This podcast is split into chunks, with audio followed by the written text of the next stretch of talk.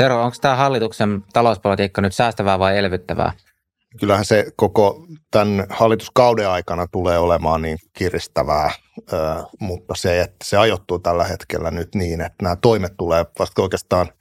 vähän myöhemmin kunnolla voimaan, ja sitten meillä on oikeastaan vielä vanhaa elvytystä jäljellä edelliseltä kaudelta, jolloin nyt sitten tässä alkuvaiheessa se on niin vielä jonkun verran elvyttävää. Jes, tänään puhutaan tosiaan taloudesta ja marginaaliveroista etenkin. Me ollaan saatu tänne vieraaksi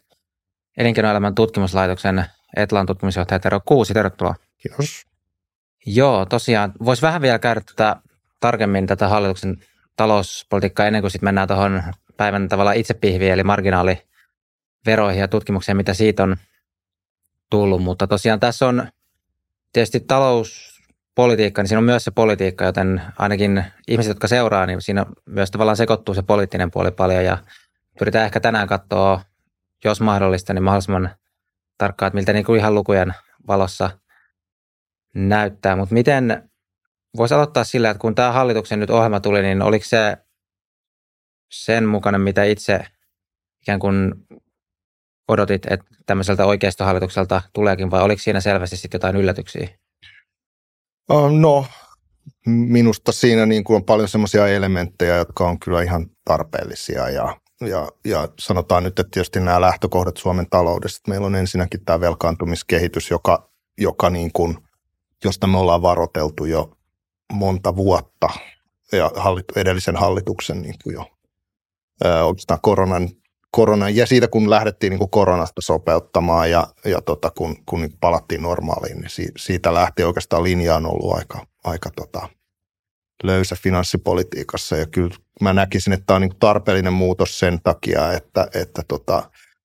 meidän pitää katkaista tämä velkaantumiskysymys. Mä näen, että se olisi tällä hetkellä nyt vielä akuutti ongelma, että meidän velkaantuminen olisi jotenkin sellaista, tai velkatasot olisi suhteessa BKT sellaisia, että ne aiheuttaisivat ongelmia, mutta meidän suunta on huono, ja se suunta niin pitää kääntää. Ja sitten toisaalta sitten nämä niin kuin työmarkkinareformit, joita Suomessa niin pitäisi tehdä, on kyllä sellaisia, jotka on tarpeen. Ja ne on toisaalta sitten linjassa sen kanssa, mitä muissa Pohjoismaissa tehdään. Että mä ajattelen, että me ollaan vähän lipsahdettu nyt Suomessa niin kuin tavallaan meidän vanhasta referenssiryhmästä, joka oli Pohjoismaat ja pohjoismaiset talousmallit. Ja velkaantumisenkin osalta siirrytty vähän enemmän sinne niin kuin nyt keskustellaan siitä, että ollaanko me eurooppalaisesta keskiarvoa velkaantumisessa ja sitten tavallaan se referenssiryhmä niistä niin kuin maista, joissa se velkaantuminen on sitten pahinta, niin alkaa olla sitten semmoisia maita, joilla todella on niin kuin ongelmia niiden julkisissa talouksissa. Että kyllä tässä niin kuin vaan, ja toisaalta tämä on tietysti niin kuin, eihän tätä kivaa ole seurata, siis onhan tämä niin kuin raskaita päätöksiä, mutta mä ajattelen toisaalta se, että meidän pitää nyt turvata se meidän niin kuin rahoitus ja meidän niin kuin julkisen talouden tulevaisuus tässä, että se on kai se niin kuin viimekätinen syy tässä. Yksi kysymys, mikä tähän velkaantumiseen liittyy ja mikä on poliittisesti tietysti semmoinen herkullinen ikään kuin heitto myös, että kun edellisen hallituksen aikana velkaannuttiin tosi paljon ja silloin oli matalien korkojen aika, eli sitä lainaa sai matalalla korolla, ja nyt sitten tänä vuonna on nämä valtion korkokulut noussut useilla miljardeilla. En tiedä, mulla ei nyt ole ihan tarkkaan luku päässä, oliko sulla, mutta joka tapauksessa kuitenkin merkittävästi miljardin luokassa, niin se on semmoinen tietenkin helppo tavallaan nyt sitten nykyiselle hallitukselle, joka on vaalipuheissaan paljon puhunut siitä, että tämä velkaantumiskehitys pitää taittaa ja muuta, niin se on ikään kuin helppo semmoinen suurimmalla osalla ihmisistä ymmärrettävä ikään kuin luku, johon sitten niin kuin osoittaa katseet, että katsokaa nyt korkokulutkin pomppaa ja näin paljon. Mutta miten tätä korkokulun nousua pitäisi tarkastella, että voiko sitä lukea ihan niin yksioikoisesti, että nyt se vaan pomppasi, vai siinä varmaan täytyy ottaa sitten meno- ja tulopuolta ja kokonaisuutta huomioon? No toki tietysti korot niin kuin heijastelee julkista taloutta ja niin kuin sanotaan, että siinä tilanteessa, että sitten julkisessa taloudessa olisi todella isoja ongelmia, niin mä näkisin, että siinä on sitten tätä yhteyttä. Mutta tietysti ne niin kuin marginaalit, mitä me ollaan kuitenkin osa eurojärjestelmää ja siinä mielessä korko niin kuin pitkälti heijastelee nyt meidän niin kuin meidän talous tai niin kuin korkopolitiikan yleistä muutosta Euroopassa ja tavallaan nyt sitten se liittyy tietysti laajempaan kysymykseen, että eihän ne korot tietenkään niin kuin ihan ilman syytä kasvaneet, vaan sitten siihen liittyy tämä inflaatio ja tavallaan niin kuin semmoinen niin kuin tietynlainen regiimin muutos, että tavallaan nyt siitä meidän pitkän nollakorkojen ja matalan inflaation ajasta siirryttiin takaisin tavallaan tietyllä tavalla normaaliin. Ja mun mielestä tämä niin kuin on niin kuin tuntuu koko ajan siltä, että tämä on niin kuin luonnollinen siirtymä siis. Ja tavallaan tätä kyllä niin kuin osattiin jonkun verran odottaa, että kyllä se normaali sieltä tulee. Tosin tietysti meillä oli referenssinä esimerkiksi Japanin kehitys, joka sitten, jossa sitten tämä korkotaso ei meinannut millään päästä sieltä niin mullasta, että oltiin semmoisessa niin likviditeettiloukussa tai tämmöisessä tilanteessa, jossa sitten talous ei niin kuin reagoinut. Mutta nyt sitten monen asian takia tietysti korona osaltaan ja nyt sitten myöskin tämä energiashokki ja Venäjän aloittama sota, niin on sitten tavallaan luoneet tilanteen, jossa me ollaan palauduttu, jossa siis tavallaan nyt sitten niin kuin resurssit ja inflaatio on jälleen meillä. Mutta että jos ajatellaan sitä julkisen talouden tilannetta ja mitä niin kuin meidän pitäisi ajatella tämän nykyisen hallituksen toimista, niin toki tietysti meillä on tiedossa, että julkisen talouden asemahan hirveän paljon heiluu sen mukaan, mikä talouden tilanne on. Että meillä on nousukausia ja laskukausia ja hyviä ja huonoja aikoja ja sitten niin kuin käytännössä esimerkiksi meidän niin kuin yhteisön verotuotot heiluu ihan hirveän paljon sen mukaan, miten suuren tilanne etenee. Ja mun mielestä meidän pitäisi nähdä tämän niin kuin tämmöisen suhdanneluonteisen heilunnan, joka sitten on osaltaan just seurausta tästä korkotason noususta, niin pitäisi nähdä sen yli ja nyt ruveta niin kuin vaan rakentamaan tämmöistä niin kuin rakenteellisempaa julkisen talouden korjausohjelmaa. Ja tässä mitä nyt sitten tehdäänkin. Että toki tietysti ne niin kuin vastatuulet on niin kuin voimistunut ja sitten se, että mikä on niin kuin lopullinen mitoitus, joka tässä täytyy toteuttaa, että me niin kuin saadaan stabiloitua meidän velkaantumiskehitys, niin se sitten riippuu todella just siitä, että nyt on niin kuin ehkä ollaan jo siinä tilanteessa, että asioiden pitää suurin piirtein toteutua niin kuin suunnitellaan ja minkälaisia vaikutusarvioita niihin liittyy, jotta me sitten päästäisiin siihen stabilointiin ja muussa tapauksessa sitten on mahdollista, että joudutaan sitten tekemään lisää. Yksi kysymys on myös sitten tämä vastaajan myötäsyklisyys, että nyt kun on taantumaa, tai ainakin taantuman uhka vähintäänkin taitaa olla, ellei ole virallisesti taantumassa, niin sitten sanotaan, että no olisi hyvä tehdä semmoista vastasyklistä, että kyllä, elvyttää joo. Silloin. Mutta sitten on ehkä sitten kolikon kääntöpuolella, niin silloin kun on se hyvä aika, niin silloin ehkä nämä ainakaan samat ihmiset ei silloin puhunut, että pitäisi kiristää. Että tässä tulee taas se poliittinen puoli. Mutta voiko nyt sanoa tämän hallituksen politiikassa, tekeekö se nyt sitten vasta- vai myötäsyklistä? Kyllä mä nyt sanoisin, että tekee nyt vastasyklistä, että nyt ollaan niin kuin lievästi tosiaan elvytetään tällä hetkellä. Kyllä mun mielestä tässä nyt on selvästi niin kriisi päällä. Et ehkä se ongelma, niin kuin, mitä mäkin olen itse tutkinut aikanaan tässä siis, että todella niin kuin keynesiläisyyteen tähän tämmöiseen niin kuin valtion vakauttavaan rooliin niin kuuluu se, että me suhdanteiden mukaan ohjataan finanssipolitiikkaa. Mutta se niin kuin toistuva ongelma on se, että meidän on hirveän vaikea niin kuin nähdä, että mikä on, milloin on niin kuin nousukausi. Tai oikeastaan varsinkin nousukaudet on aika vaikeita. Että se meidän käsitys siitä, että tavallaan, että nyt jos katsotaan vaikka taaksepäin tässä, niin meillä oli ehkä aikoja, niin kuin sanotaan, ennen finanssikriisiä tai nyt sitten ehkäpä nyt se jakso, joka seurasi koronaa, jolloin voi niin kuin tavallaan nyt jälkikäteen ajatella, että ne oli niitä ehkä vähän niin kuin hyviä aikoja, että nyt olisi pitänyt niin kuin korjata. Mutta sitten se, että kun niin kuin taas mietitään, että mitä me silloin ajateltiin, vaikka nyt sit näistä jaksoista, niin se ei olekaan niin selvää. Et silloin ajateltiin, että tämä nyt oli vähän tämmöistä tahmeata kasvua ja Ja toi on niin kuin semmoinen niin kuin fundamentaali ongelma, mikä tähän liittyy tähän niin kuin meidän tavallaan niin tähän ideaan tästä keynesiläisestä vastasyklisestä politiikasta. Et tosin näitä kriisejä ja kriisiaikoja on sitten ehkä helpompi tunnistaa, että sitten kun menee huonosti, niin kyllähän se nyt sitten nähdään, mutta niitä hyviä aikoja on niin kuin helppo sekoittaa siihen, että on tämmöinen uusi normaali, että nyt me ollaan niin kuin hirveän kovassa kasvussa ja ei meidän tarvitse säästää itse asiassa julkisena taloutena, koska meillä menee hemmetin hyvin ja ei tässä ole mitään hätää. Ja tämä on niin kuin se ongelma, mutta toki siihen liittyy sitten myös se varmasti, että niin kuin mikä tahansa aika, niin ne sopeutustoimet on niin kuin kipeitä ja ne kohdistuu aina joihinkin ryhmiin ja on niin kuin vaikea tavallaan nyt sitten sanoa, että hei, nyt on hyvät ajat ja ehkä meidän kannattaisi tehdä niin kuin kansantaloutena jotain, koska se sitten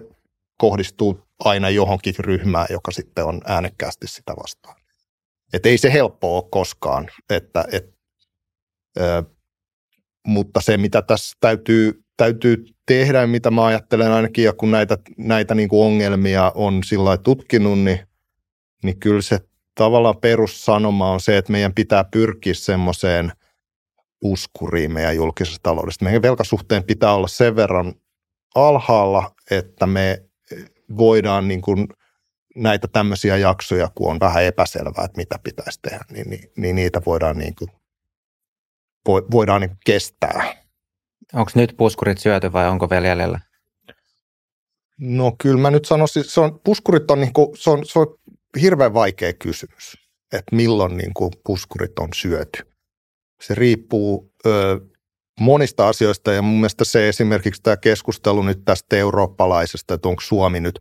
että nyt sanotaan, että Suomi on niin kuin EU-maiden velkkatasoissa keskimääräinen ja näin ja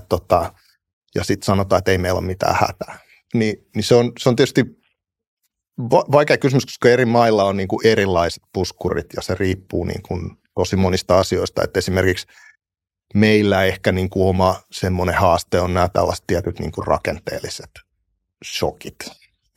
että meillä on tapahtunut historiassa semmoisia isoja käänteitä,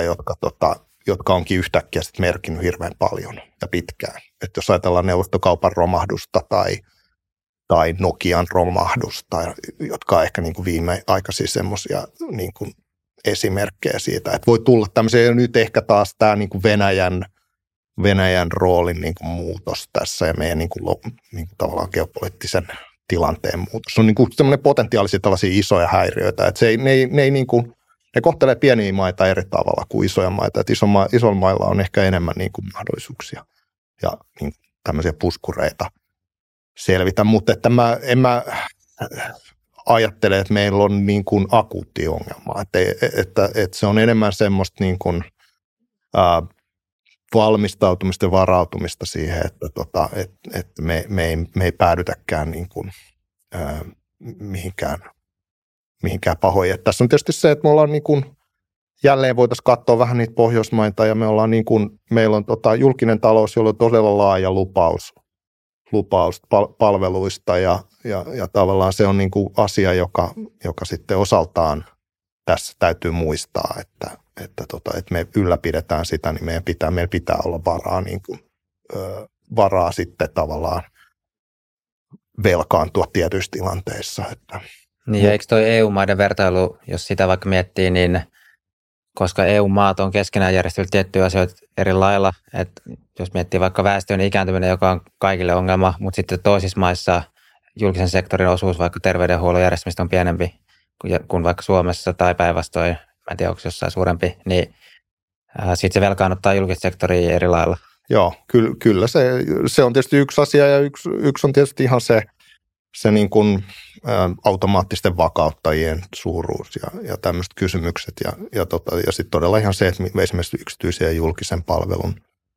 roolien erot eri maissa, että se on itse asiassa niin kuin maiden välinen vertailu on aika niin kuin vaikeeta ja semmoista niin kuin yhtä, se ehkä on niin kuin, näkyy konkreettisesti nyt siinä keskustelussa, kun Euroopassa ajatellaan, että meidän pitäisi niin kuin uudistaa nämä finanssipolitiikan säännöt, jotka täällä tavallaan pitäisi niin kuin asettaa raamit sille, että mikä on kestävää,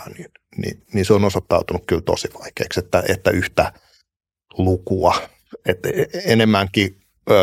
mun mielestä meidän pitäisi nähdä tämmöistä tai tehdä tämmöistä niin kuin velkakestävyysanalyysiä, johon just vaikuttaa nämä eri tekijät. Ja se on niin kuin asia, mitä mekin ollaan niin kuin ajateltu myös Suomeen kohdalla. Jos mietitään sitä, että miten Suomessa pitäisi meidän niin kuin instituutioita kehittää, niin yksi asia on se, että meiltä puuttuu semmoinen niin kuin parlamentaarinen tapa arvioida sitä, että mikä on kestävää ja miten kaukana me ollaan sitten, että mikä on kestävää. Ja mun mielestä se tuo tähän semmoisen jatkuvan niin kuin heilurin, että nyt sitten taas... Niin kuin, eikö tuo valtiovarainministeriön vastuulla tavallaan? Se on, mutta ei meillä oikein ole sellaista, että sanotaan, että jos miettii Pohjoismaita, niin siellä on sitten tämmöisiä niin kuin vaalikausien... aina niin kuin valkausien alussa tyypillisesti on semmoisia analyysejä, johon osallistuu sitten itse asiassa esimerkiksi akateemisia tahoja ja sitten saattaa osallistua näitä finanssipolitiikan valvojia, niin kuin meidän talouspolitiikan arviointineuvostoja. Että semmoinen tavallaan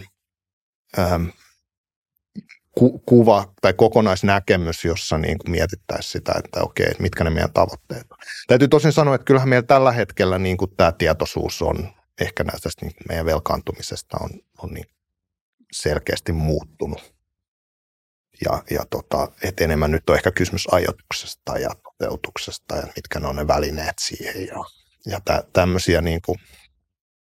että mä en usko, että tällä hetkellä kukaan nyt sitä kauheasti kiistää, etteikö meidän tarvitsisi tätä, niin kuin, varsinkin meidän alijäämiä saada niin kuin kurottu umpeen, niin ettei meidän velkasuhde koko ajan kasvaa. Ja tuon kolikon kääntöpuoli, että ei ole ikään kuin ylivaalikausien menevää ehkä strategiaa, niin sitten kääntöpuoli on tietenkin se, että no äänestäjät saa päättää vaaleissa, että nytkin tavallaan ikään kuin vaihtuu täysin vasemmistohallituksesta täysin oikeistohallitukseen, siis niin kuin Suomen kontekstista periaatteessa ääripäästä toiseen. Joo, ja se ei ollut eka kerta, jos muistaa, että meillä oli kuitenkin Sipilän hallitus, joka sitten kääntyi taas, tai oli taas Marinin ja että et siinä niin kuin tapahtui todella iso muutos niin kuin linjassa. Oli tämä rahaa on ajattelu, joka tuli sitten tilalle, kun sitten ensin, tai oltiin aikaisemmin juuri sitten ehkä vähän tämmöisellä niin kuin tasapainottavalla linjalla. Että sit mä oon vähän huolissani, että me tavallaan ettei synny tämmöisiä syklejä, jossa me sitten niin tehdään. Ja esimerkiksi nyt sanotaan, että me tehdään aika kuitenkin rajuja toimia ja tavallaan nyt sitten sopeutetaan. Ja sitten taas, jos niin kuin linja muuttuu, niin sitten mitä sille työlle tapahtuu? Onko se osoittautuuko se sitten turhaksi? Mutta niin, että semmoista niin kuin pitkäjänteisyyttä tässä ehkä toivoisi tässä. Ja näinhän se tietysti meillä onkin, että ajatuksena ainakin on tämä ylivaalikautinen sopeutusohjelma, että nyt tehdään vaan osatoimista ja jatketaan sitten. Jep, ja nyt tekin suht sopuisesti kuitenkin, että ei nyt tuolla ole Kansakadulla ja joku SAK järjestää alkuvuoteen jonkun lakkopäivän tai viikon, mutta sitten se menee ohi ja sitten elämä jatkuu ainakin mun oma arvion mukaan, että tuskin tässä nyt tulee mitään sinänsä, että vaikka nyt voisi ajatella, että tai niin kuin tehdäänkin, että esimerkiksi työntekijöiden jotkut oikeudet tulee heikkenemään, niin sitten kuitenkin ainakin toiseksi suomalainen aika sillä sopuisesti näyttää vastaan, että ei ole semmoista, tai ehkä meinaa sitä, että jossain muussa maassa saattaisi tulla isompikin niin kuin ongelma ihan vaan siitä, että se suunta vaihtuu noin paljon. Ehkä joo. Joo, kyllä mä, tietysti tässä nyt on hallitus, jolla on niin kuin poliittinen mandaatti ja ollaan niin kuin kauden alussa ja siinä mielessä mun mielestä näille toimille niin kuin on poliittinen tuki ja niitä on niin kuin tässä puhuttu jo aikaisemmin, että se olisi jotenkin yllättävää, että sitten yhtäkkiä niitä laajasti niin kuin vastustettaisiin. Tokihan tässä nyt on niin kuin oppositio sitten mukana, mutta että joo, tämä työmarkkinauudistus on tietysti sellainen niin ydin, mikä tässä uudessa ohjelmassa on. Voitaisiin sitä alkaa lähestyä sitä marginaaliveron kysymystä, mutta ennen kuin menen suoraan siihen, niin mitkä olisi ihan taloustieteellisessä näkökulmassa nyt Suomen taloudessa sellaisia kohtia, missä olisi ikään kuin löysää, jos miettii sen julkistalouden sopeuttamisen kannalta, eli missä olisi ikään kuin otettavaa? No tietenkään missä ei varmaan ole semmoista oikeasti tosi helppo otettavaa, mutta missä taloustiede on nähnyt, että no täällä itse asiassa olisi tehostamismahdollisuuksia? No tokihan tässä aika paljon nyt tehdään, että nämä uudistukset nyt sitten lähtien niin kuin ansiosidonnaisen porrastamisesta ja näistä työmarkkinoiden niin kuin kannustiongelmien ratkaisusta. Kyllähän se on niin kuin ydin tavallaan nyt sitten sen kannalta, että me saadaan ratkaisuja tähän työllisyyskysymykseen ja meidän työttömyysasteen niin laskua. Et sehän on niin kuin se, mikä tässä nyt on selkeästi syytä tehdä. Et toki siinä on nyt sitten tavallaan ne niin kuin kipupisteet, mitä tähän liittyy, että ehkä nyt sitten todella se niin kuin vaikutus, että missä kohtaa se sitten niin kuin se toiminta, kun sen ajatuksena on kuitenkin kannustaa työntekoon, niin missä kohtaa se sitten niin kuin ei sitä tee ja itse asiassa sitten synnyttää köyhyyttä ja tämä on niin kuin ehkä niitä asioita, mihin me niin kuin kans kiinnitetään huomiota meidän, tai on annettu lausuntoja tässä, niin se tietysti se kysymys, että me pystyttäisiin sitten tunnistamaan hyvin niitä ryhmiä, jotka ei sit pysty. Ja sitten niihin panostamaan enemmän tukea ja ehkä tässä on niin vielä paljon mun mielestä näissä uudistuksissa semmoisia asioita, jotka ei ole vielä ihan niin kuin selviä, että miten ne tullaan järjestämään. Ja mun mielestä esimerkiksi nämä niin kuin palvelukysymys ja sitten niin kuin ihan perustoimeentulotuki, niin, että miten ne niin kuin järjestetään niin, että ne sitten on niin kuin kannustavia, mutta silti sitten sellaisia, että ne ei niin kuin vältetään tämä niin kuin pahin ongelma, mikä näistä voisi syntyä. Että tämä on niin kuin se, että mä en oikein usko, että meillä on mitään semmoisia niin kuin matalalla roikkuvia hedelmiä. Tietysti se, että jos me pystytään kasvua tuottaa, ja tämä on nyt sitten ehkä se kysymys, mikä tässä nyt on tämä päivän epistolassa, tämä niin kuin korkeiden marginaaliverojen kysymys, joka on niin kuin mun mielestä sitä, mekin tässä nyt ollaan vähän sitä keskustelua käyty Aki Kangasharun kanssa, että tässä on niin kuin, että me tavallaan jäätiin vähän puolitiehen siinä, mitä niiden kanssa olisi voitu tehdä. Että kysymys on vähän mun mielestä se että kun ne marginaaliverot on niin korkeita, niin nyt sitten, jos niitä lähdetään laskemaan, niin tavallaan se, että kuinka meillä on vähän semmoinen niin kuin nollasumma-ajattelu verotuksen kanssa, että jos jossain niin kuin vähennetään verotusta, niin sitten jossain muualla pitää kiristää tai että nyt sitten niin kuin korkeatuloiset ei osallistuisi näihin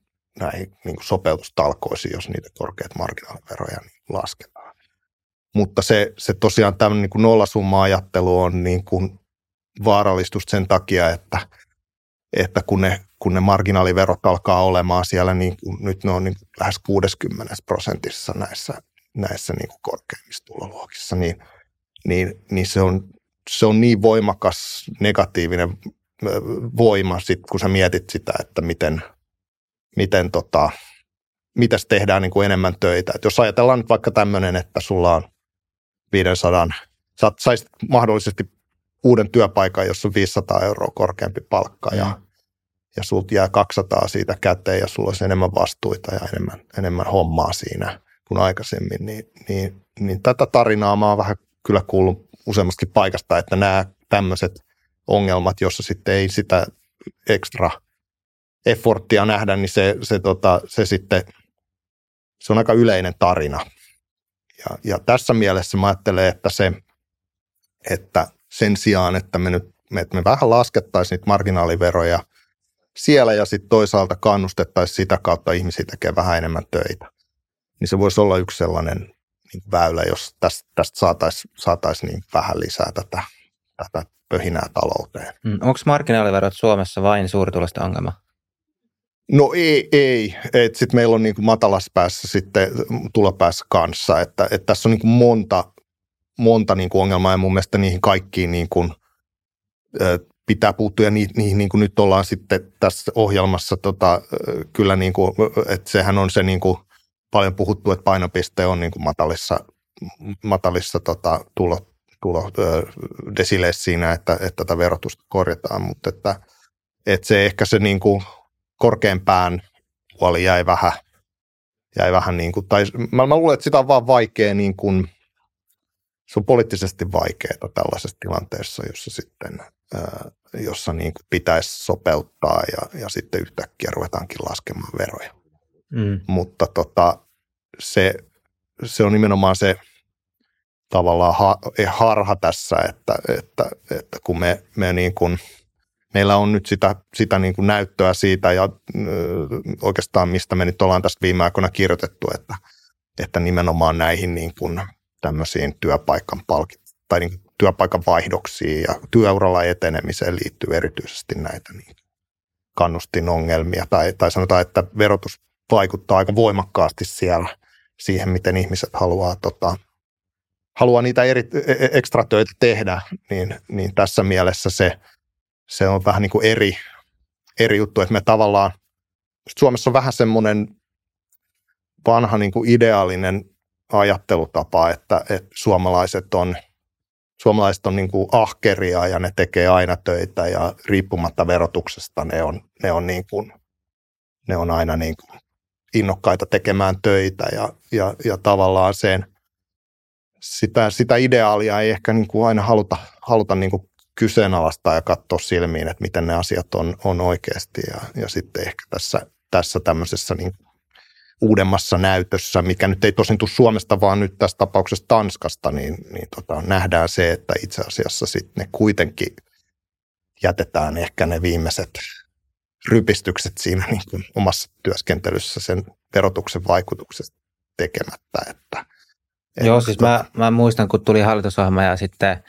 heitin tämmöisen retorisen kysymyksen tai heiton ilmoille, että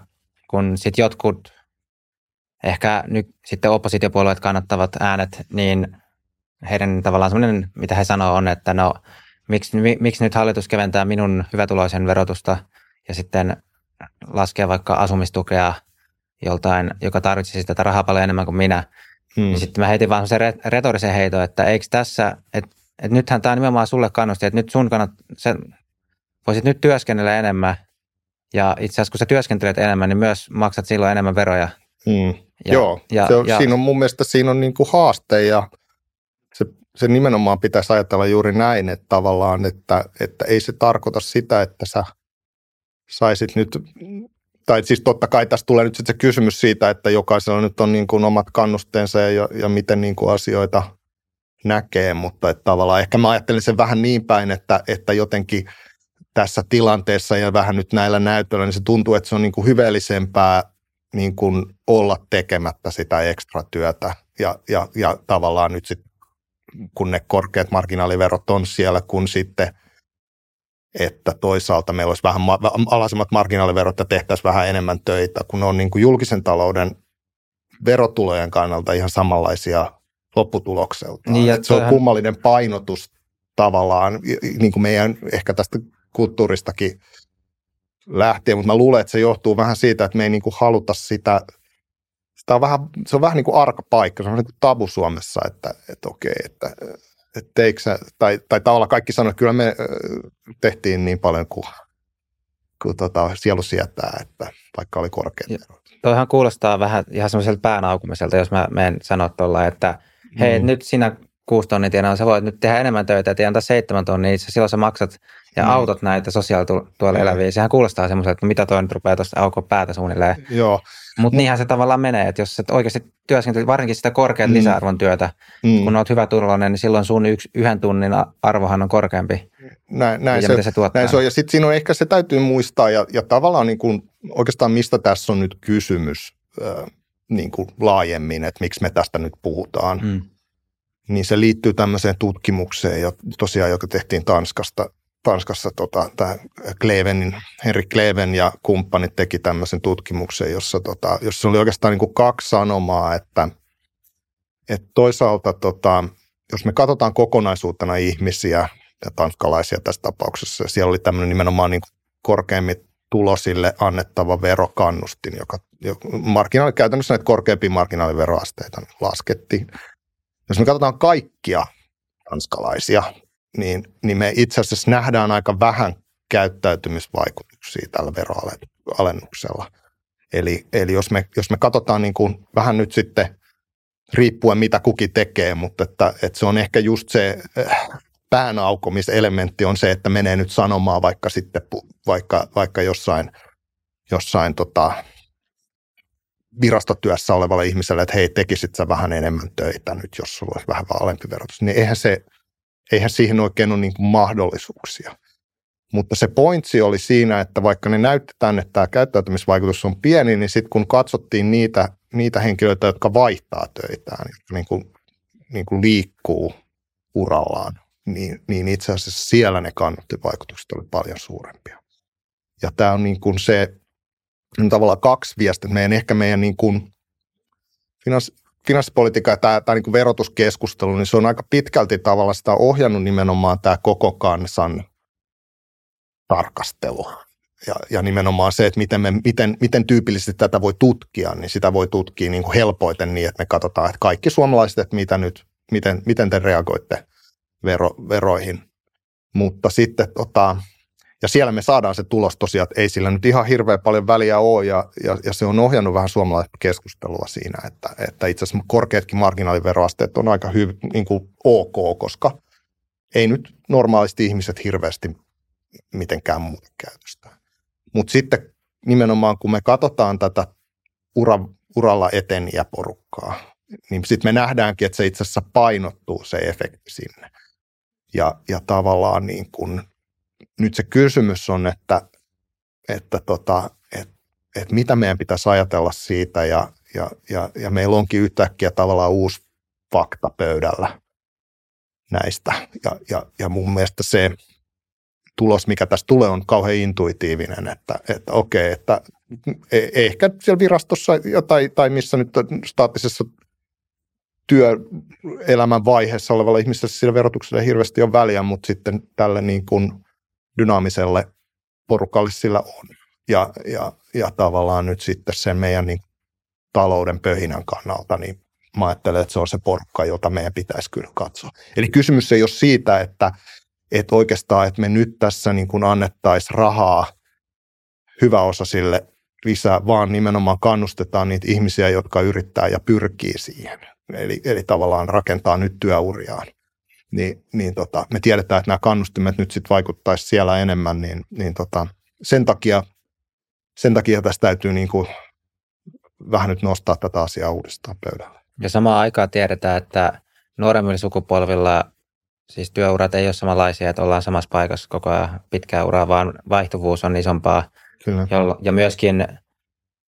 tämä nyt sitten menee jo tavallaan tulevaisuuden ennustamiseksi, mutta voisin hyvin kuvitella, että tulevaisuudessa semmoinen kehitys jatkuu, missä työuran aikana joutuu opetella uusia taitoja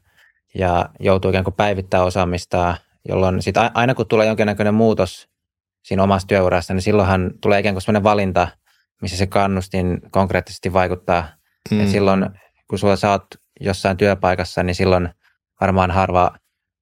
miettii niin kuin päivittää mitään kannustimia, mutta silloin kun tuleekin se paikka, että kun sä vaihdat työtä ja sulla on tavallaan ne pari vaihtoehtoa, niin siinä varmaan niin kuin aika moni pystyy myös itse konkretisoimaan, että no siinä tosiaan miettii sitten, että no kannattaako ottaa vaikka tämä parempi palkkainen työ, mikä on vähän kauempana tai pikkasen huonommilla työajalla tai muuta. Ja myös sitten mun mielestä se kysymys tavallaan niin kuin juuri tämä työssä itsensä kehittäminen ja tavallaan se, että vaikka mä nyt en tässä työssä, niin kuin tietyillä taidoilla ehkä pysty niin paljon omaa taloudellista asemani parantamaan, niin sitten jos meillä on niin kuin yhteiskunta, jossa tietyillä investoinneilla sitten osaamiseen, niin voidaankin itse asiassa sitten edetä niin kuin reippaasti, niin se tuo tietysti kannustimia just siihen, että työssä niin kuin kehittymiseen ja tavallaan, että tämä on toki niin kuin vaan mun mielestä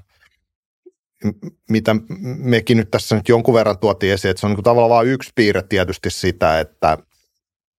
miten, tai se on niin havainto, joka kertoo siitä, että tällä niin kuin näillä kannustimilla on väliä tämän niin kuin meidän yhteiskunnan dynaamisuuden kannalta, mutta toki silloin sitten paljon niin kuin yhteyksiä näihin muihinkin työmarkkinauudistuksiin ja siihen, että onko tämmöisten urien rakentaminen niin kuin mahdollista ja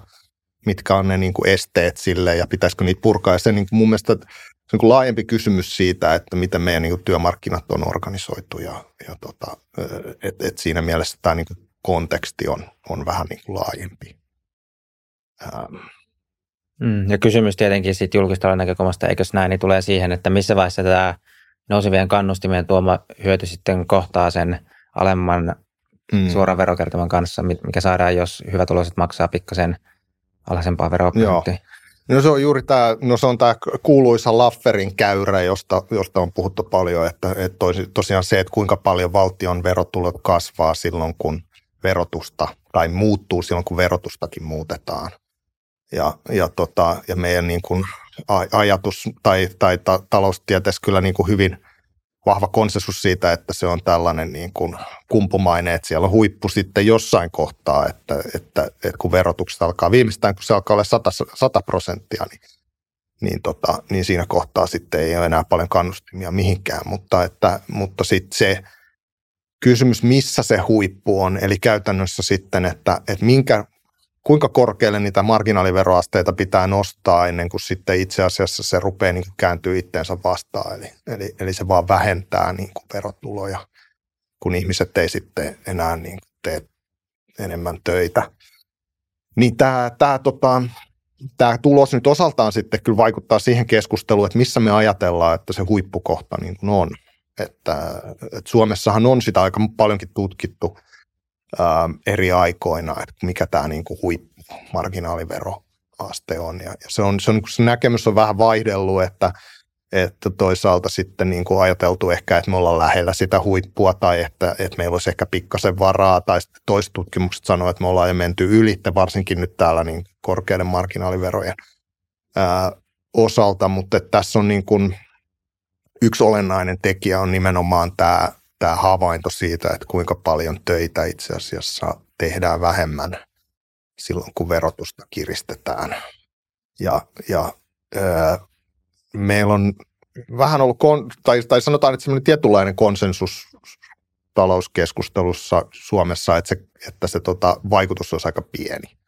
että veroja voidaan korottaa ja se ei niin kuin olennaisesti vaikuta siihen työn määrään. Ja siinä on nimenomaan just se tavallaan koko populaation katsominen. Ja nyt kun sitten otetaan huomioon tämä vaihtodynamiikka ja se, että nämä arviot perustuu yleensä siihen, että meillä on aika pienellä niin kuin lyhyen aikavälin vaikutuksella ollaan niitä pystytty katsomaan, niin se itse asiassa sitten siirtää tätä niin kuin Lafferin käyrää niin, että alhaisemmilla veroasteilla ja marginaaliveroasteilla on jo niin kuin tilanne, jossa itse asiassa se hyödyttäisi se lisäisi meidän verotuloja, että me vähennetään sitä veroa, niin pienennetään niitä marginaaliveroja. Et mä sanoisin, että jos siihen Klevenin ja kumppaneiden juttuun on uskominen, niin sitten me aletaan kyllä olemaan siinä tilanteessa, että se olisi niin kuin itsensä rahoittava vähintäänkin se veron marginaaliveroalennus. Siis mikä vielä sen Klevenin paperin, jos kiteyttää vielä sen, me voidaan laittaa sitten se linkki ja halkkaat voi olla lukemassa, Joo. Niin vielä sen koko tutkimusta, mutta jos vielä kiteyttää sen havainnon, mikä siinä tuli. No se havainto oli se, että ne katsoi, siis se oli tämmöinen uudistus tuossa 2010-luvun alussa, jossa ylimpiä marginaaliveroja laskettiin ja sitten tarkasteltiin sitä, että kuinka paljon se vaikuttaa se marginaaliveron lasku siihen, että kuinka paljon tulee enemmän tuloja käytännössä. Ja se asetelma on niin kuin siinä mielessä oli niin kuin hyvä, että siinä on todella niin kuin tietty ryhmä ihmisiä, joihin se kohdistuu tämmöinen niin kuin hyvien tulojen ryhmä. Ja sitten on taas tietty ryhmä, jotka on niin kuin jää sen uudistuksen rajan alle, joka ei sitten ole, joihin se ei niin kohdistu, jolloin voi sitten verrata sitä, että se asettaa niin kuin hyvän hyvän asetelman siitä, että mitä niin kuin juuri sillä uudistuksella, joka koski tiettyjä ryhmiä, niin se mikä vaikutus silloin oli. Mutta se toi on hyvin tyypillinen tapa ajatella sitä, että miten me mitataan tätä niin kuin käyttäytymismuutosta, joka verotuksella on, niin se on tyypillisesti tällaisissa asetelmissa. Mutta se, mikä oli niin kuin tämän Klevenin erikoisuus, oli se, että ne tarkasteli erikseen niitä ryhmiä, jotka sitten vaihtoi töitä ja niitä, jotka ei vaihtanut töitä. Ja sillä tavalla ne pystyivät sitten osoittamaan sen, että se nimenomaan se ryhmä, joka vaihtaa töitä, niin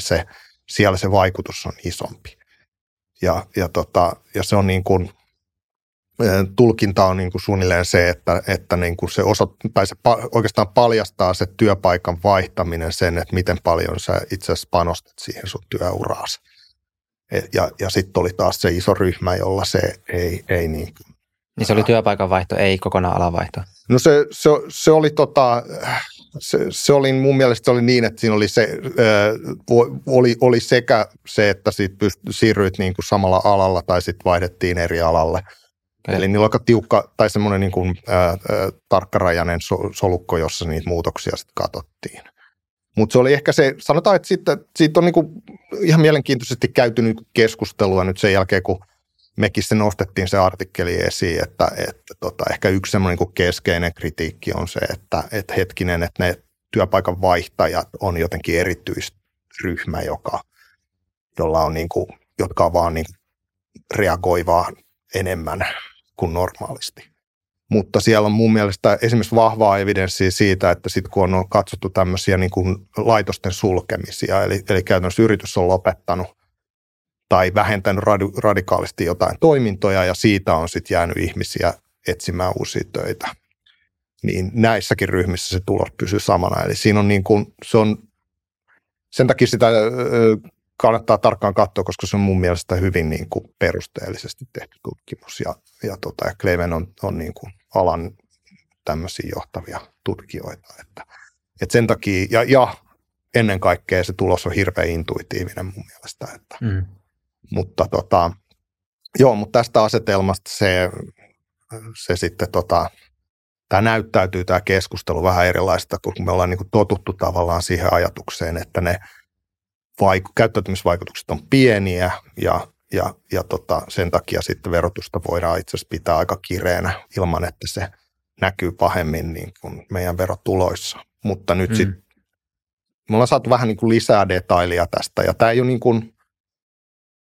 toinen kritiikki oikeastaan, mitä tähän tutkimukseen liittyy on se, että se on niin kuin yksittäis, se on niin kuin ensimmäinen. Se on niin kuin totta tietyllä tapaa, että tätä mun ymmärtääkseni juuri tällä tavalla sitä asiaa ei ole tutkittu, mutta sitten toisaalta siinä on niin kuin laaja tämmöinen kirjallisuus siitä, että mitä niin kuin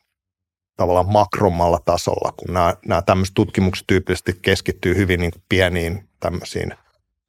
pieniin asetelmiin tai tarkkoihin asetelmiin, mutta sitten kun me katsotaan laajemmin tämmöisiä niin pitkäaikaisia vaikutuksia ja ehkä semmoisia kokonaistaloudellisia vaikutuksia, niin siellä me tyypillisesti ollaankin niin kuin niiden isompien vaikutusten, tai havaitaan niitä isompia vaikutuksia. Että se ei sinänsä niin kuin ole mitenkään niin kuin yllättävä tulos. Joo, ja tuossa on hyvä muistaa myös se, että Lafferin käyrän, niin sehän palvelee valtiota, joka pyrkii maksimoimaan verotulonsa. Että sitten voi myös, tai että voi just se, että jos ihmiset tekee enemmän töitä, mutta se ei päädy valtiolle, niin kuitenkin päätyy meille ihmisille se raha. Toki joo, se on tietysti se on selvää, että tässä on niin kuin oma elementtinsä politiikalla ja tavallaan ehkä se kysymys siitä, että mitkä valtion roolit on, niin kyllähän tämä tulonjako ja sen suuruus on niin kuin yksi niistä keskeisistä tekijöistä, mitä valtiossa nyt sitten niin kuin toimintona on, ja se on niin kuin viime kädessä poliittinen kysymys, että miten sitä tehdään. Mutta sitten toisaalta on tämä niin kuin tavallaan niin kuin tehokkuuteen liittyvä keskustelu, että ehkä joskus on niitä mekanismeja, joilla me voidaan lisätä esimerkiksi tehokkuutta yhteiskunnassa niin paljon, että se meidän verokertymä ei sitten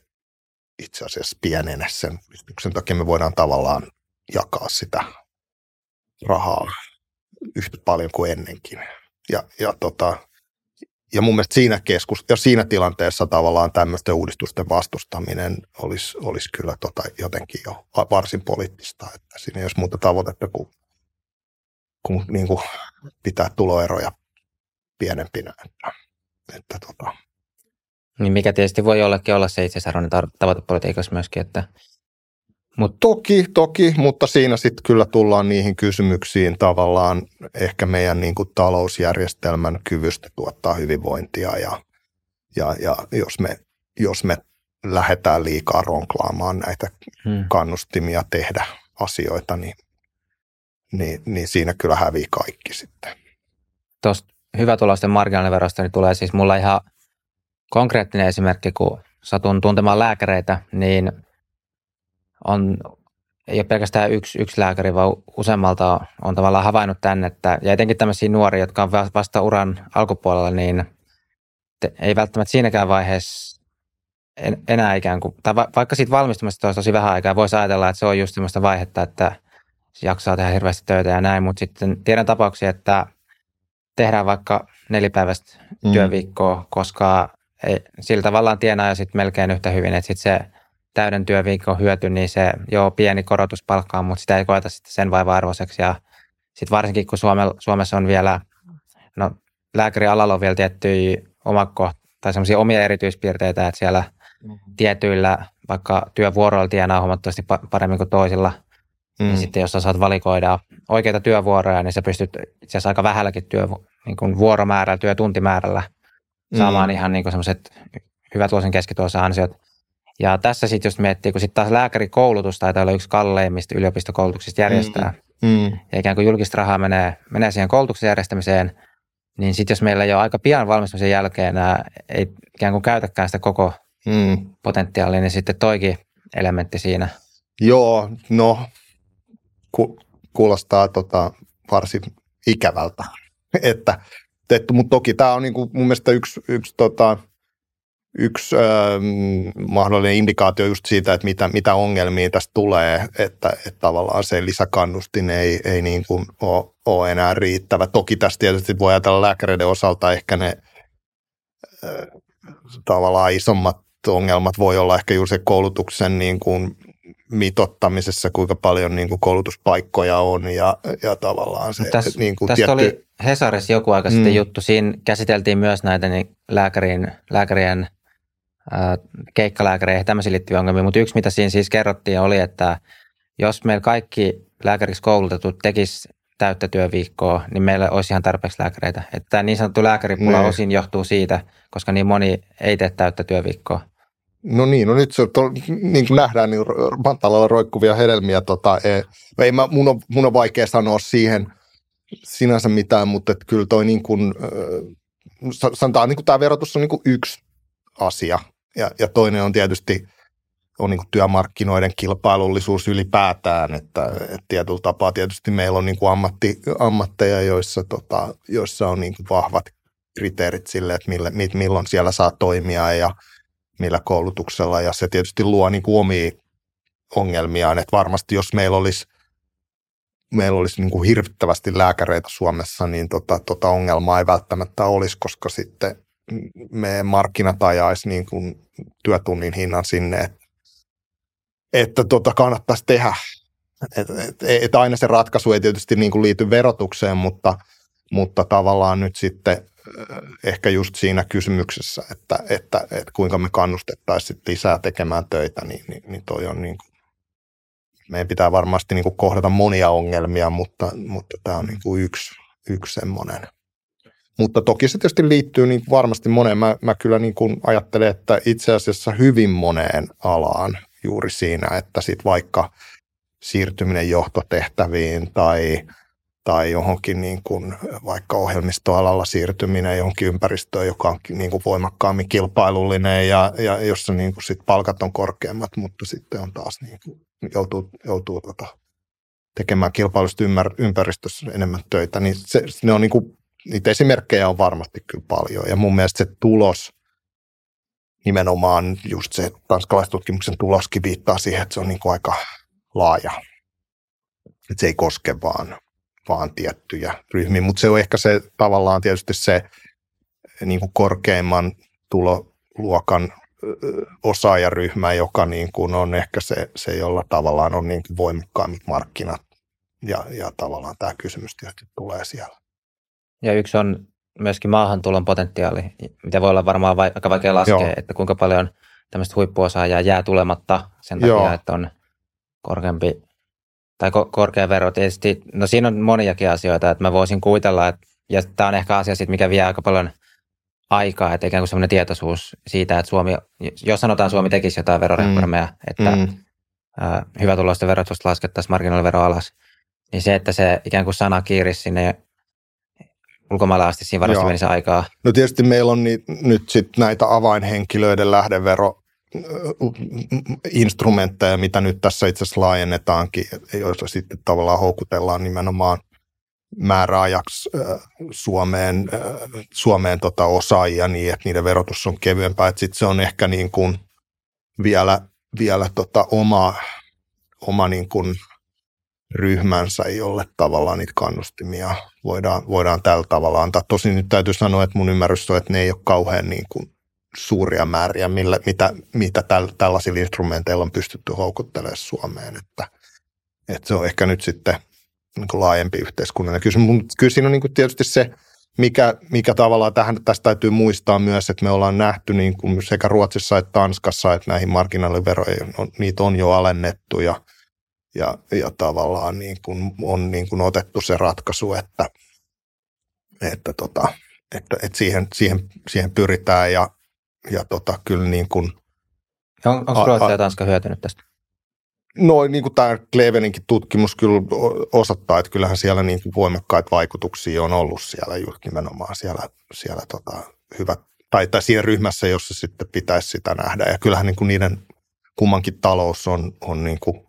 ollut hyvin iskukykyistä. Ja tietysti mikä se nyt se kaiken niin kuin syy tässä on, niin siinä on tietysti paljon muitakin tekijöitä, mutta että ehkä semmoinen näiden uudistusten osalta just tämä, ja sitten on tietysti nämä työmarkkinauudistukset ja sosiaaliturvan puolelta, jossa niin mun mielestä suunnan pitäisi olla samanlainen kuin näissä muissakin Pohjoismaissa. Yleensä ottaen se on aina ollut kohtuullisen hyvä idea. Tosin tietysti täytyy sanoa, että Ruotsillakin on tällä hetkellä kaikenlaisia ongelmia maahanmuuttoon liittyen esimerkiksi. Mutta niin kuin sanotaan nyt, että yleisesti, jos ajatellaan, että Ruotsilla on velan BKT-osuus julkisessa sektorilla taitaa olla 35%, se ankkuri, jonka ylittämisestä sitten alkaa äläkkä. Ja me ollaan nyt pyöritään siellä 70 yläpuolella tällä hetkellä meidän julkisessa velassa, niin se kertoo jotain, että, siis, että me ollaan niin kuin valittu eri tie. Mä sanoisin, että me ei takaisin paluuta, ei ole niin kuin turha haaveilla siinä mielessä, että tässä nyt me ollaan niin kuin meidän monet rakenteelliset ongelmat on jo niin kuin päällä, ja tämä niin kuin on enemmänkin nyt siitä kysymys, että me saataisiin vakautettua tätä meidän velkakehitystä, mutta että moni näistä uudistuksista, niin kyllä mä edelleen ajattelen, että meidän pitäisi ottaa mallia. Tietysti maahanmuutto on yksi semmoinen niin kuin iso asia, kun puhuttiin tuossa aikaisemmin niistä niin kuin keinoista, jolla Suomen taloutta pystyttäisiin niin kuin oikaiseen, niin kyllähän se maahanmuutto tietysti on niin kuin aivan yksi olennainen asia, ja sitä ei kyllä niin kuin riittävästi painoteta tällä hetkellä hallitusohjelmassa, että se on niin kuin selvä, ja toki niin kuin. Ja vaikka jossain Ruotsissa, niin nämähän on siis, puhutaan täysin eri ihmisistä, jotka tulee ainakin Spotify-töihin devaiksi, kun sitten ne, jotka aiheuttaa nyt ongelmia taas, mitä puhutaan, tämä jengiytymisilmiö ja muu. Et mun mielestä se on harmi, jos niistä puhuu samassa ilmiössä, koska ne on puhutaan täysin eri ihmisistä. Joo, ja sitten tietysti se. Mun mielestä se Suomi-Ruotsin vertailu on, tai kun keskustelu Ruotsin maahanmuutosta, niin pitäisi olla ehkä täälläkin vähän nyansoidumpaa, että niistä kysymyksistä, joissa millä on niin kuin saatu sitten hyviä tuloksia aikaiseksi ja mitkä niin kuin tekijät on. Et sitäkin tutkimusta on jo aika paljon, että tavallaan mitkä ne yhteiskunnalliset sosiaaliset olot on, joihin on tultu ja tavallaan mitä virheitä siellä tehtiin, niin se on tietysti niin kuin meidän etu, että me pystytään niitä asioita tässä on niin kuin näkemään ja ottamaan oppia, mutta kyllä siinä on tekemistä juuri tämän meidän väestörakenteen muutoksen kannalta, että jos emme saada tätä niin kuin maahanmuuttoa hoidettua, niin sitten kyllä meillä jossain vaiheessa meidän huoltosuhde alkaa olemaan niin hankala, että siitä tulee kyllä meillä aidosti isoja ongelmia. Täytyy kuitenkin muistaa, että meillä on niin kuin monia palveluita, vaikka nyt terveydenhuoltoa ja myöskin niin kuin maanpuolustusta esimerkiksi, jossa sit, jotka on aika niin työ niin kuin intensiivisiä ja johon tarvitaan paljon ihmisiä ja sitten tavallaan, että se myös aiheuttaa semmoisia niin ehkä odottamattomiakin juttuja, jossa sitten, että aletaan olemaan tilanteessa, jossa kaikki, taitaa olla joitain kuntia jo Suomessakin, jossa sitten niin kuin terveydenhuollossa on melkein kaikki työikäiset tämmöisen huhun on ainakin, mutta että Joo, tämä oli yksi mun lempitilasto, minkä olen joskus aikaisemminkin sanonut, mutta että niin kuin ikäluokista, niin ammattikoulutuista 5% koulutetaan lähihoitajiksi, niin sitten siinä voi miettiä vaikka tämmöisenä aikuisena ihmisenä, tai jos on vaikka omia lapsia niin kuin vanhempana, että eikä siis se, että lähihoitajassa olisi mitään vikaa, mutta että ei se kaikilla varmaan toivoa, että omat lapset tulee lähihoitaja, eikä toive sekään, että sitten itse jäisi niin vanhana mahdollisesti ilmahoitoon. Eli siis just toi, että vaan se hoitohenkilökunnan tarvekin vaan suhteessa siis väestöön on niin. Joo, kyllä se on niin kuin asia, jota tästä täytyisi nyt vakavasti vielä miettiä. Sitten voisi vielä kysyä noista marginaaliveroin sitten vähän sieltä alemmasta päästä, että tosiaan kun se koskettaa myös tämän sosiaalitukien kautta, että jos laskee sosiaalituet mukaan, asumistuet ja vastaavat, niin sitten myös siellä ikään kuin alemmassa päässä tuloluokkaa, niin voi olla aika kovakin marginaalivero. Niin mutta mitä taloustiede sanoo että tästä Suomen tämänhetkisestä tilanteesta, että ollaanko me viritetty se nyt niin tehokkaaksi kuin se ikään kuin parhaan taloustieteellisen tutkimuskirjallisuuden varassa? Kyllä meillä on vielä isoja, niin kuin sanoin tuossa, että tämä kokonaisuus ei vielä ole. Tietysti se niin kuin sosiaalituen niin kuin rooli, että tavallaan, että ne kannustinkysymykset vähän niin kuin sit palautuu monessa kohtaa siihen, että sit sosiaalituki on kuitenkin niin kuin viimekätinen ja tavallaan kysymykset sit siitä, että miten pystytäänkö me purkamaan jotakin kannustinongelmia siellä ja sitten toisaalta mitä ne oikeasti ne ongelmat on siellä, että mä sanoisin, että sekä sen järjestelmän tai uudistaminen, siitähän on niin kuin hallituksella suunnitelmia, että, niin kuin, että itse asiassa sen roolia vähennettäisiin selvästi, mutta nythän näyttää näiden uudistusten perusteella, että enemmänkin sinne tulee sitten kasvupainetta. Että se on nyt se, ja ymmärtääkseni niin puoliväliriihen mennessä, niin pitäisi jotain uudistusehdotuksia tulla sitten, että mitä tässä tehtäisiin, mutta että kyllä kaikki se jollain lailla palautuu siihen kysymykseen, että kuinka me pystytään, minkälaisia palveluja me pystytään tarjoamaan ja mitkä on ne keinot, joilla me pystytään niin kuin valikoimaan mahdollisimman tarkkaan niitä ihmisiä, jotka ei sitten kerta kaikkiaan niin kuin pysty työllistymään ja tavallaan mitä niin kuin erilaisia vaihtoehtoja siihen sitten löytyy. Mutta on siinä se sanotaan nyt edelleen, että meidän järjestelmä on, niin kuin, on vähän niin kuin semmoinen sillisalaatti, jossa sitten on niin kuin vaikea niitä kaikkia kannustinkysymyksiä niin kuin ratkoa. Että jonkunlainen niin kuin,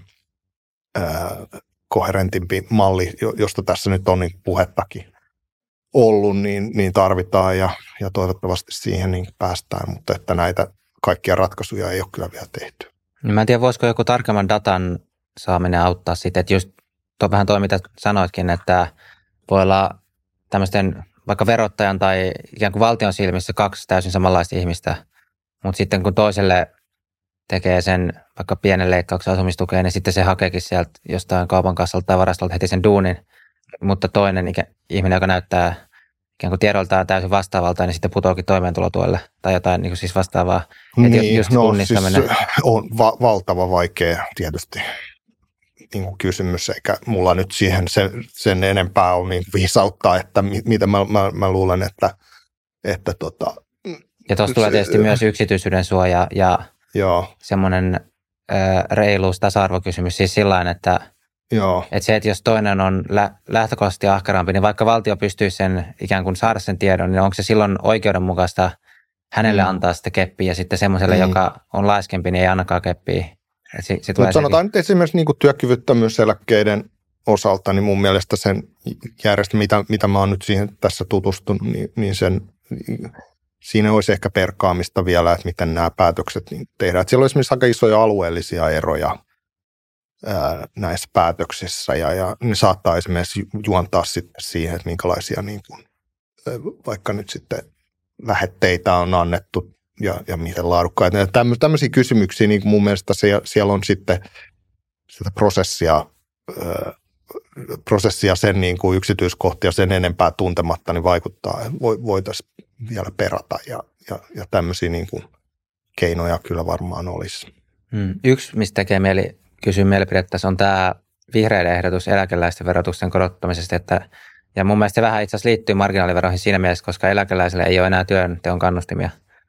Niin mitä taloustieteellisestä näkökulmasta? No siis kyllä meidän omassa lausunnossamme niin ollaan vähän kiinnitetty siihen huomiota, että eläkeläisiä ei ole kohdistunut niin paljon näitä sopeutustoimia ja jollain määrin ehkä työeläkkeiden verotus voisi olla yksi sellainen niin kuin keino kyllä, jolla että tavallaan niin kuin jaettaisiin sitä taakkaa laajemmalti. Et tokihan se tulee sitten se niin kuin käytännön toteuttamisen kysymykset, mitkä tässä nyt on ollutkin esillä, että mitkä ne on ne niin kuin speksit, että millä niin kuin tulotasolla sitten on vaikutuksia. Mutta että tätä indeksijäädytystä nyt ehkä voisi kyllä niin kuin ajatella, että se olisi linjakasta, kun meillä on sitten taas meillä on niin kuin ansiosidonnaisen leikkauksia ja porrastusta tässä nyt, niin se voisi olla jollain tavalla mun mielestä linjakasta, että katsottaisiin myös niitä. Ja et jos ei veroja korota, niin toinen vaihtoehto, että ei tehdä indeksikorotuksia eläkkeeseen, eli tämmöinen indeksijarrujäädytys. Niin, no sitten se varmaan nyt sitten palautuu niihin kysymyksiin, että mitkä ne niin kuin tulojakovaikutukset ja mitkä on ne niin kuin tarkkaan ottaen